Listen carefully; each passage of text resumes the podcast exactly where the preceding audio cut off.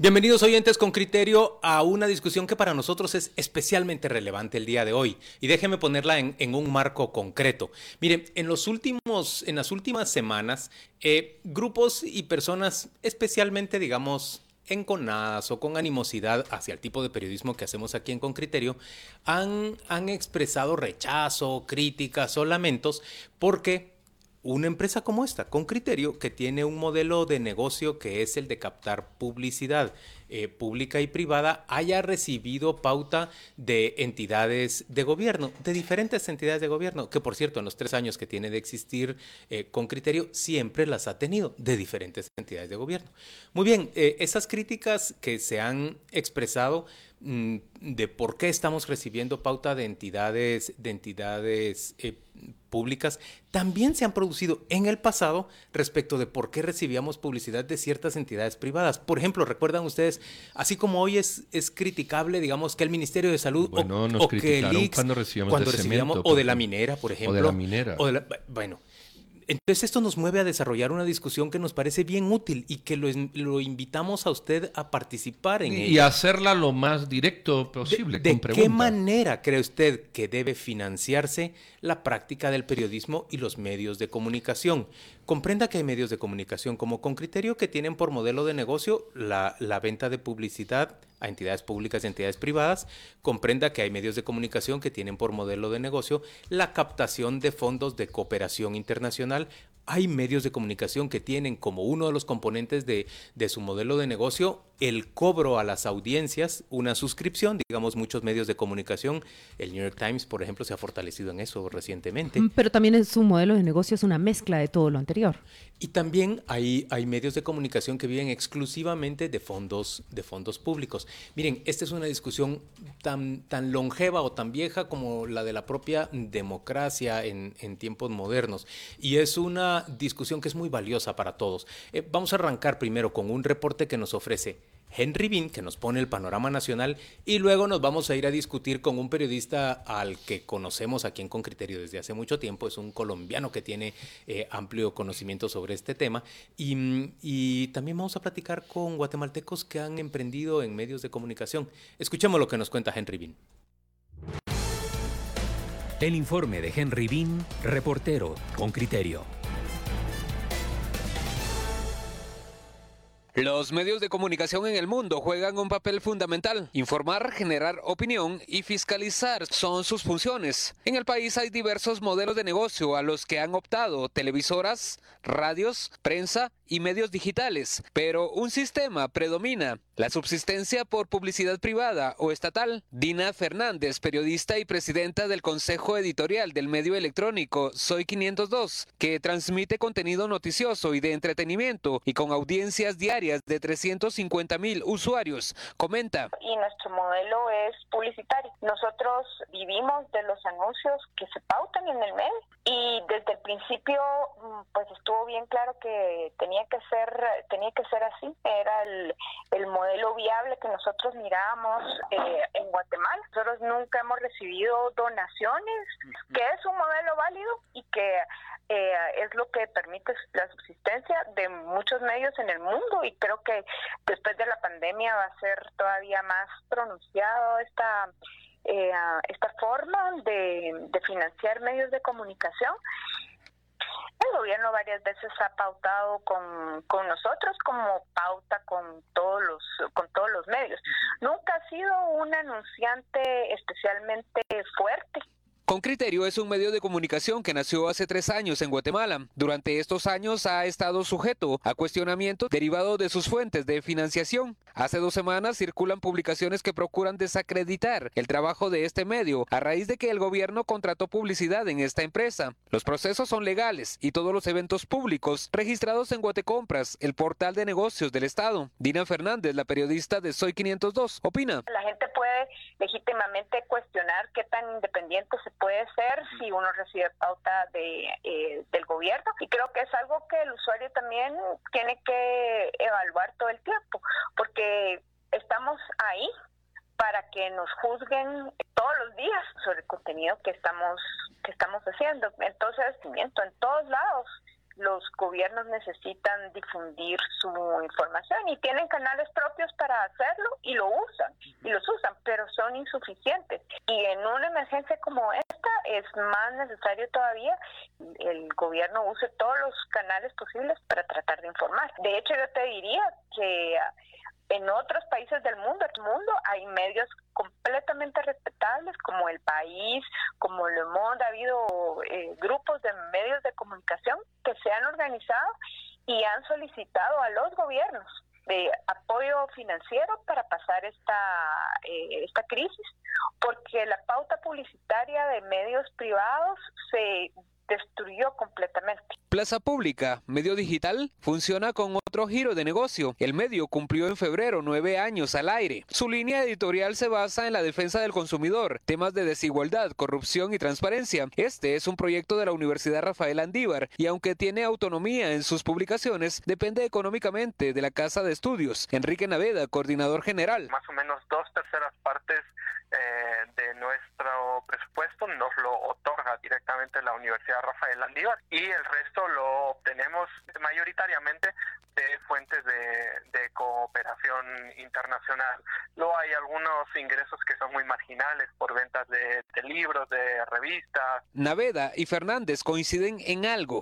En Guatemala los medios de comunicación subsisten de la publicidad. Lejos estamos aún de que las masas puedan pagar por contenido a Punta Naveda. No hay una base social eh, grande que tenga ah, eh, la cantidad de dinero necesaria para financiar un, un medio de comunicación. Fernández señala que por independencia y libertad este modelo es ideal. O sea, si la gente quiere contenido de contenido de calidad, ese contenido de calidad no se genera gratis. Los periodistas tenemos la mala costumbre de comer. Con 68 años en el país, Prensa Libre cuenta con 700 mil lectores en su diario impreso y con al menos 5 millones en sus redes sociales. Es también un medio que vive de sus anunciantes, impreso y digital. Cristian Blanc, gerente general, sin embargo, cuenta que han experimentado con entrega de contenido por paga. Lo hicieron durante el proceso electoral y preparan algo similar. Nos fue bastante bien y ahorita pues estamos prontos a, lanzar la, suscripción, nosotros le llamamos suscripción digital, pero va a estar más enfocada en, contenidos de valor agregado para el lector, digamos, ¿verdad? No es, no vamos a, probablemente no vamos a cobrar por el contenido pues más commodity que todos tenemos, sino más bien pues pues un poquito más más caviar y más diferenciado. En 2017 la Contraloría General de Cuentas auditó una deuda de 18.6 millones de quetzales que el gobierno tenía con Grupo Albavisión, televisión abierta propiedad de Ángel González. Sobre el adeudo no había contratos, sino que se hizo de forma personal, según declaró en su momento Lucy Barrios, ex subsecretaria de Comunicación de Jimmy Morales. El coordinador de Plaza Pública comenta. En 2015, la extinta Comisión Internacional contra la Impunidad en Guatemala, CICIG, en un informe dijo que la televisión abierta constituye un monopolio para procurar favores políticos y los propios de este grupo. Henry Bean, Radio con Criterio. Muy bien, ahí tenemos ya el marco de, de, la discusión y hoy le damos la bienvenida por la vía telefónica a Carlos Eduardo Huertas, quien es un periodista colombiano que es director de la organización Conectas. Es una persona que trabaja intensamente en la región de Centroamérica y el Caribe eh, desde Colombia con, con diferentes medios y con grupos de periodistas. Bienvenido, Carlos Eduardo, ¿cómo estás el día de hoy? Muy bien, Juan Luis, un gusto saludar a grandes y viejos amigos como tú, Claudia y Pedro. Muchas gracias por la invitación. ¿Qué tal? Buenos días, ¿cómo estás? Eh, ¿Cuál crees tú? Estamos debatiendo si, si existe una forma mm, única o, o mejor de financiar los medios de comunicación o realmente la discusión la tenemos que llevar a otro plano, que sería el plano de los principios y la deontología. Eh, ¿Por dónde hay que conducir esto cuando a ti te dicen, no, mire señor, a usted lo está financiando Donald Trump y evidentemente sus opiniones están condicionadas por esa publicidad o por ese financiamiento? ¿Cómo conducimos esta discusión? Yo creo que hay, digamos, dos, dos ramas de esta conversación que hay que verla primero de manera independiente y luego de la manera como se articula. Uno es de dónde viene el dinero para pagar la sostenibilidad de los medios y otro tiene que ver con la independencia. Y el corazón y la discusión de fondo es las garantías que el periodismo debe tener para trabajar con independencia, generar información relevante, oportuna, que sirva para informar a las sociedades y que sirva para fiscalizar el poder. Entonces, por la rama de eh, la financiación, los gurús del periodismo hablan de diferentes variables. En el caso de Conectas, nosotros hemos identificado, eh, y esto es un ejercicio importante de simplificación, pero les ruego me tengan un poquito de paciencia, hay dos modelos gruesos de negocio. Las organizaciones que son eh, for profit, o sea, con ánimo de lucro, y otros modelos que cada vez es más grande, que son las organizaciones non-profit. ¿De dónde viene el dinero de las organizaciones for profit? Viene de publicidad, viene de suscripciones, viene de membresías, de desarrollar proyectos especiales o de venta de servicios. Digamos. Puedes darle cualquier tipo de adaptación, pero en esencia son esas las cinco líneas por donde viene el dinero en, el, en, en la línea comercial. En el modelo no propio, en el modelo sin ánimo de lucro, viene o de un capital semilla, del desarrollo de programas, de realizar proyectos especiales, de recibir donaciones o de endowment. ¿Qué es lo que sucede en un, en un mundo complejo previo al COVID y más ahorita con el COVID? Y es que hay que hacer algo que cualquier eh, revolución en América Latina eh, utilizaría y es combinar todas las formas de lucha. O sea, no hay un, cada vez es más difícil depender de un modelo exclusivo. Ahora, independientemente de eso, cualquiera que sea la fuente de financiación, cualquiera que sea el ingreso, lo que debe garantizarse es la independencia de los contenidos. Porque igual de peligroso es una pauta de un anunciante que condiciona un contenido o un recurso de un auspiciante bajo un modelo de ONG que también condiciona un contenido. Entonces, eh, son conversaciones relacionadas, pero diferentes. Carlos Raúl, y, perdón, eh, Carlos Eduardo, ¿y, ¿y, cuál es en, en general, digamos, la tendencia más aplaudida o más aceptada en estos momentos para, para el financiamiento de los medios?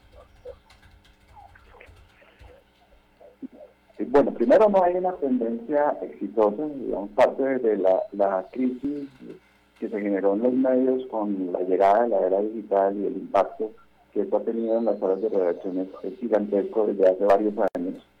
Eh, y, y eso tiene una ventaja y es que ha facilitado la distribución de contenidos, la identificación de voces y demás. Eh, pero el periodismo de calidad es un periodismo que cuesta, cuesta el realizar buenas producciones, cuesta el tener eh, buenos profesionales.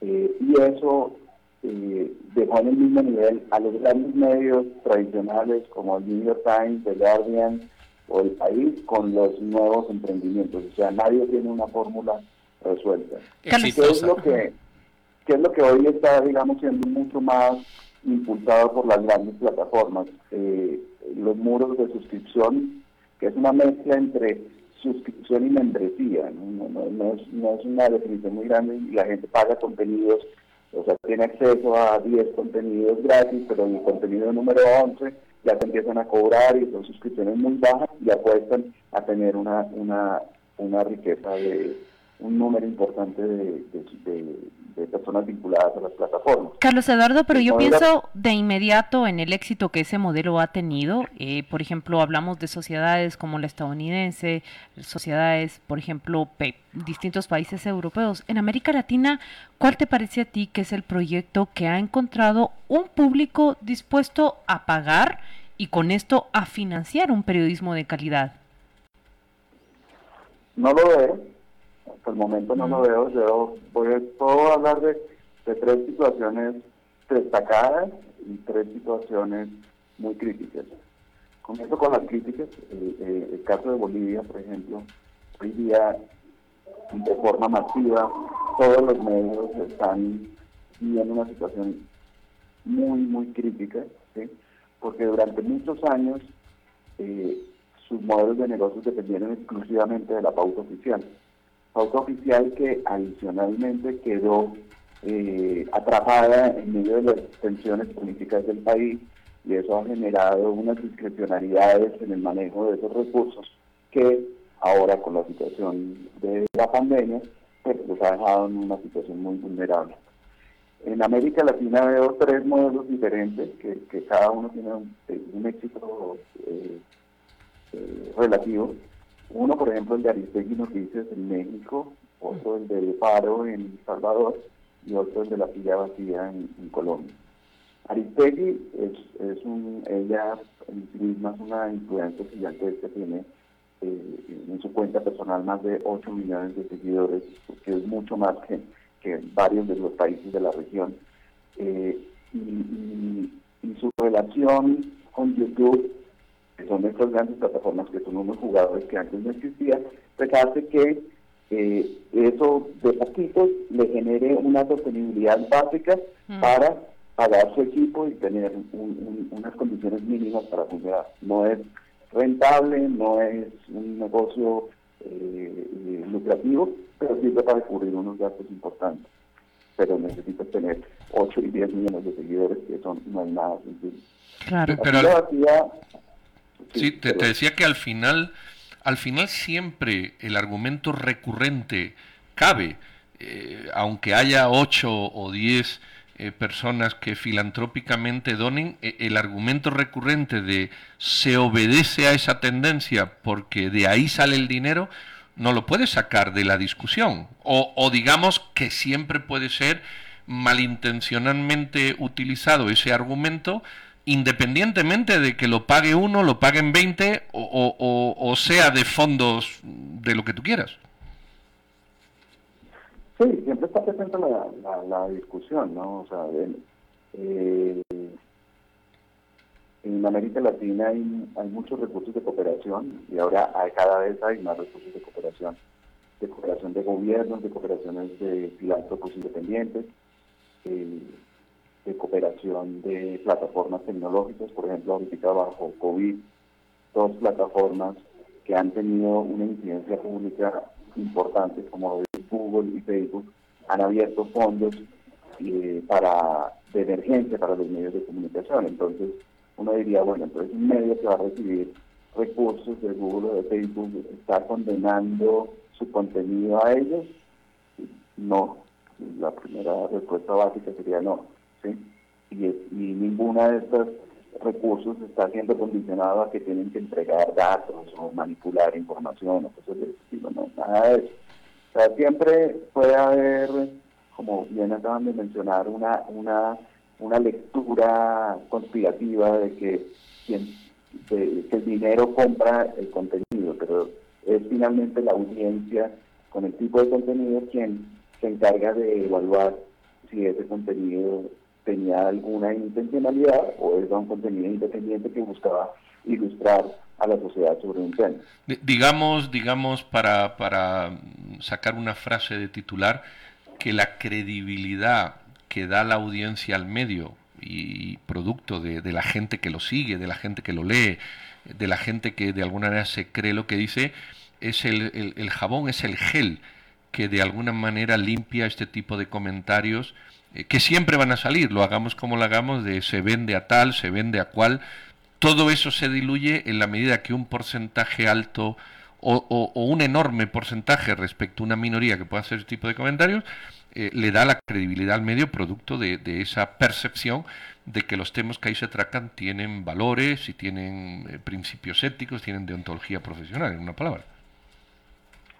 Bueno, ese sería un titular un poco largo, ¿no? y, y, en eso lleva razón. No el jabón y lo podemos dejar más corto. no, yo diría, el, dinero no es un demonio. Eh, o sea, y la audiencia es lo suficientemente calificada y cualificada para evaluar si, eh, si hay una compra o no de los contenidos. Es una discusión larga. Recuerden en el en los medios impresos eh, cuando el New York Times tenía un reportaje sobre grandes mineras, el lado tenía un aviso una página entera de la British Petroleum, no sé yo, igual estaban reportando, ¿no? O sea, siempre general ese, ese ese muro de fuego entre contenidos e ingresos es uno de los retos que las organizaciones periodísticas deben tener. Y como bien decía Anolítica, eso puede ser de recursos públicos, puede ser de recursos de un proyecto, puede ser de recursos de un programa, puede ser... Pero Carlos Eduardo, ese nivel del que vos estás hablando, un reportaje del New York Times que critica, digamos, la propia industria que al lado se está anunciando, digamos, ese nivel de, de conciencia democrática, ciudadana o cívica, como ustedes quieran decirle, la verdad que es difícil de alcanzar en una sociedad. Yo tengo 30 años de hacer periodismo y yo puedo contar un montón de anécdotas. Digamos, el, el, dueño de una telefónica que me llama cuando yo dirigía una revista a mitad de la noche antes de que se imprima la revista para pedirme que yo excluya dos páginas en las que había una crítica y su argumento era nosotros pagamos publicidad en su, en, en su medio. Y, yo le contesto, pues que usted paga publicidad pero no está pagando mi criterio periodístico. Es una cosa distinta. Por supuesto, nunca volví a tener publicidad de, de ese de ese anunciante. Y, lo cuento muchos años después. Miren el lujo que se da el, el, Guardian en, Reino Unido, porque eh, emiten un comunicado, te lo, te lo envié, me parece, en donde son tan críticos de la industria del carbón y de los de toda esta industria de contaminantes del planeta, que emiten un comunicado que dicen a partir de ahora no recibimos la pauta de publicidad de estos. Esto fue, me parece, este año. Imagínate lo complejo que puede resultar. Sí, sí, eso, digamos, el ejemplo que comparte Juan Luis eh, sucede mucho más frecuente de lo que la gente cree. Yo a veces creo que, la gente debería saber más de esas cosas, ¿no? Porque es, natural que la gente, y, y, es sano que la gente se pregunte, porque los medios también deben estar bajo la fiscalización de la audiencia, ¿sí? Y decir, bueno, pues está recibiendo recursos de una telefónica, pero al lado está haciendo un reportaje de la telefónica, pero ¿qué es lo que está diciendo ese reportaje? Está diciendo, alabando, es una oda al, comportamiento empresarial, o es un, o es un reportaje distante, eh, que modera los diferentes puentes, las diferentes visiones para contar una realidad en la que pública en la que en la que está inmersa esa, esa compañía. Eh, es, un debate permanente, ¿sí? pero no sé, llevémoslo a las, a las microfinanciaciones, ¿sí? que uno diría, no, esa es la garantía de, de independencia. Bueno, el New York Times tiene su mayor público en Nueva York y, y unos sectores poderosos en Nueva York es la comunidad judía. Entonces, significa eso que New York Times no va a poder publicar algún abuso, exceso de poder que se ve alrededor de esta comunidad. Si eso sucede, pues va a dejar muy mal para su credibilidad frente a ese tema. Pero pues ya dependerá de cómo sea la actitud y cómo sea el manejo de esas circunstancias. ¿sí? en esencia siempre volvemos al, al mismo punto de la conversación y es la independencia periodística es la garantía de eh, que hay un efectivo muro de fuego entre recursos y contenidos. Carlos Eduardo, te agradecemos enormemente que hayas participado en esta discusión. Nosotros vamos a ir en este momento a una, a una pausa comercial. Vamos a volver con la gran cantidad de comentarios que tenemos de nuestros oyentes sobre este tema y después tenemos más, más eh, entrevistados sobre el asunto. Ese es un asunto, un tema valioso para, para una democracia. Muchas gracias a, a Carlos Eduardo Huertas. Él es director de Conectas, la organización que, que opera en toda la región de Centro y, y, una parte de Sudamérica y el Caribe eh, opera trabajando con proyectos periodísticos y con grupos de periodistas en toda esta área. Animada, animada la discusión que se mantiene entre los oyentes con criterio respecto del tema que estamos tratando y todavía tenemos más para discutir con otros, con otros entrevistados. Pero miren, por ejemplo, Pablo González nos dice, excelente tema a tocar, los medios usualmente funcionan como cajas de resonancia del sistema. Esta no es mi opinión, sino algo que, por ejemplo, se puede corroborar en un libro con tanta documentación como Manufacturing Conscience The Political Economy of Mass Media de Chomsky. El problema fundamental es la censura o autocensura en la que se somete el medio al tener anunciantes. Pablo, yo, yo, he trabajado durante 30 años dirigiendo solamente medios que viven de modelo de venta de pauta publicitaria y en algo tengo que concederte razón si soy honesto. Es difícil para una persona, los medios casi siempre viven, digamos, en, en el en el filo de la navaja, así como ajustando para su presupuesto. eh, en general es difícil o más difícil para alguien que dirige una redacción abordar un tema que tiene que ver con un anunciante que con alguien que no te da pauta, porque eh, somos humanos y por supuesto que somos... Em, eh, conocemos nuestras debilidades y tenemos unas ciertas inclinaciones. Eso que vos estás diciendo, por supuesto que es algo a tener en cuenta pero te aseguro que es un motivo de constante discusión en las salas de redacción. Yo he dirigido salas de redacción por los últimos 20 años. En la medida que se hace público y, se hace transparente, a periodistas. Que, que, se recibe esa presión. Heriberto de Jesús y Fontes escribe lo mismo. Dice, siempre habrá presión del Estado y del sector privado por la pauta publicitaria. Es una presión, expresa o no expresa, la va a existir. Y esa, y esa tensión que escribe Juan Luis recibiéndola un director de parte de un anunciante y a la vez enfrentándose a una redacción que presiona por publicar el contenido, es, es natural. Ahora bien, digamos, hay que hacerla transparente. Y creo que en la medida que se hace transparente delante de los reporteros, delante de los periodistas quienes están trabajando y que vivimos en este medio económico, pues uno puede conocer más cuáles son las tensiones a las que se enfrentan. Pero también tiende a sesgarlos uno. Cuando uno como líder de esa redacción transmite estas aprensiones, tiende a sesgarlos igual, ¿no? Mira, esto, esto que se acusa...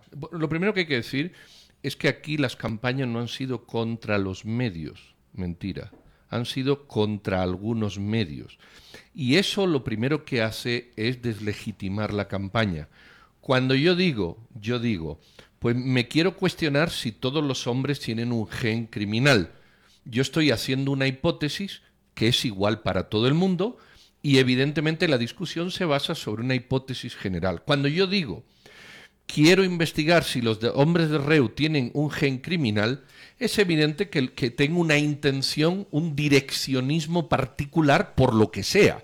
Y esto es lo que está ocurriendo en esta discusión. Aquí se descalifica a con criterio, que es el medio que menos pauta recibe de toda Guatemala. No se descalifica a otros. ¿Por qué? Porque es dirigido. Lo segundo que quiero decir, eh, esta discusión de, cómo se financian los medios y si del medio se ve condicionado eh, por la publicidad que se ponen, es una discusión de vida. Lo que pasa es que no nos damos cuenta. Vas a ver, cuando tú contratas a un albañil en tu casa, eh, tú, tú, lo intentas comprar en el sentido de si te da factura o no. Pregunto, porque es lo mismo, ¿verdad? Es decir, mire, hágame la obra, pero no me dé factura y los dos engañamos al fisco. ¿O eso no ocurre? Eso no ocurre. Pero, pero no entiendo cuál es la comparación. Hay un condicionante o una propuesta de presión del que contrata al contratado ah. en, en, un montón de relaciones humanas que no queremos eh, eh, reflejarlas porque son propias. Cuando tú, eh, no sé, das una propina en un restaurante al camarero, de estas que se dan en particular, se lo das por el buen servicio y mucha gente que lo hace, o se lo das porque esperas que al día siguiente cuando entres por la puerta en la cola te ponga el café el primero. Y eso no se cuestiona. Es decir, hay muchas maneras tácitas o explícitas y otras no, y otras personas que no lo hacen, ¿verdad? De, de que con lo que tú pagas esperar un plus. Comprar influencia. Eh, pero, pero en todo, es en los medios, es en los restaurantes. Claro, pero se vuelve especialmente importante en los medios cuando vos tenés, digamos, una posibilidad de, de influir o, formar criterios sobre las personas. Bueno, digamos que sobre la ciudadanía. Creo que sí tiene un valor relevante. Según, según el sector, se puede dar en mayor o menor medida el, impacto, estamos de acuerdo. Pero, es, pero nadie se lo plantea como un principio rector de vida. Entonces, cuando alguien llega y dice, no, tú lo que está es promoviendo una campaña interesada y particular más allá de esta discusión sana que estamos teniendo aquí. Por aquí estamos teniendo una discusión sana donde cada uno puede decir lo que quiera. Pero esto es una discusión sana y general. Nosotros estamos diciendo cómo se deben financiar los medios. Eh, en, un aspecto eh, mucho más amplio. Yo veo que la mayoría de nuestros oyentes, por lo menos en el WhatsApp con criterio, se inclinan porque ellos creen que la forma de financiar a los medios debe darse por medio de la publicidad. Dice, por ejemplo, Arturo Álvarez, el anunciante les va a buscar en la medida en que sea bueno el medio. Si se sesgan, desaparecerá su audiencia y desaparecerán también los anunciantes. Es como todo en el mundo. Lo que generalmente tiene un problema son los que generan una buena o gran audiencia. Muchas gracias a Arturo Álvarez por... Mira, Eduardo Fong que no sé quién será. Eh, Dice, bueno, bueno, Pero por mucha o poca publicidad del gobierno, en este medio aquí ustedes igual le critican seguidito, entonces se cae solo el argumento. Yo creo que aquí... Pero yo creo que es válido el argumento de, digamos, y, sostener la discusión permanentemente. Claro que es bueno, pero falta una cosa transversal que lo vemos todos los días, es la ética nosotros en la sala de redacción que nos juntamos discutimos sobre la ética. Lo que pasa es que hay mucha gente que no ve este tema sobre la ética de hacer las cosas. Acá Hugo Dubón dice, los medios de comunicación inevitablemente tienen un sesgo ideológico o político. Sería extraño pensar que el emisor aporte o que el gobierno le sostenga. No hay otra forma, solamente excluyendo el fin, como una radio de gobierno, por ejemplo. Las radios libres viven de patrocinios, de quienes afinan sus criterios o simplemente quien encuentre un nicho de mercado en ese público. Exactamente, el patrocinador, el patrocinador no tiene que ser afín a tus criterios. No, no, en absoluto. El, patrocinador lo único que quiere es exponer su mensaje delante de la audiencia que tú concitas porque tus opiniones o porque tus contenidos son atractivos. Y lo que el patrocinador pide de inmediato es quiero ver los resultados, quiero ver el rating, quiero ver a qué audiencia están ustedes alcanzando. Pero por el otro lado, exactamente, el público, cuál es la credibilidad y cuál es la afinidad que ustedes muestran con ese público. Hay otro oyente con criterio de de, Facebook que apuntó muy bien, eh, se ha ido para arriba su nombre, pero dice, yo escucho que la pauta del gobierno la recibe con criterio a partir de la pandemia, que son exclusivamente anuncios informativos. A la vez escucho que los periodistas y el programa han hecho una cobertura crítica que plantea sus interrogantes y que también revela información que resulta pertinente para este Pero hay algo importante que decir ahí, que hemos tenido publicidad de entidades de gobierno a lo largo de los tres años de existencia. El INGUAT, por ejemplo, ha sido una entidad... Incluso durante el gobierno de Jimmy Morales. La que... que... Sí, claro, que el gobierno de Jimmy Morales no, no hubiera pautado nada. Rafael Ramírez dice, la publicidad de los medios debe ser tanto de entidades públicas como privadas. Este hecho no precisamente puede ser un factor de parcialidad informativa, cuando el periodismo se ejerce con eficiencia e imparcialidad, aspecto relevante en un periodista profesional y ético. Y eso solo te lo puede calificar la audiencia eh, Mira, eh, realmente. Te, te, voy a poner un ejemplo. Yo, yo normalmente no me muerdo la lengua, así que te voy a poner un ejemplo. El equipo de abogados que tienen los bizcos detrás que militan en redes para desprestigiar medios como el nuestro y para posicionar mensajes falsos. Dime tú a mí si el Colegio de Abogados se plantea la discusión de si el dinero compra el efecto. Y te puedo dar hasta cuatro nombres. Hay un publicista y dos mujeres abogados y un hombre abogado en el equipo de, los Bitcoin con nombres y apellidos, ¿eh? Con nombres y apellidos.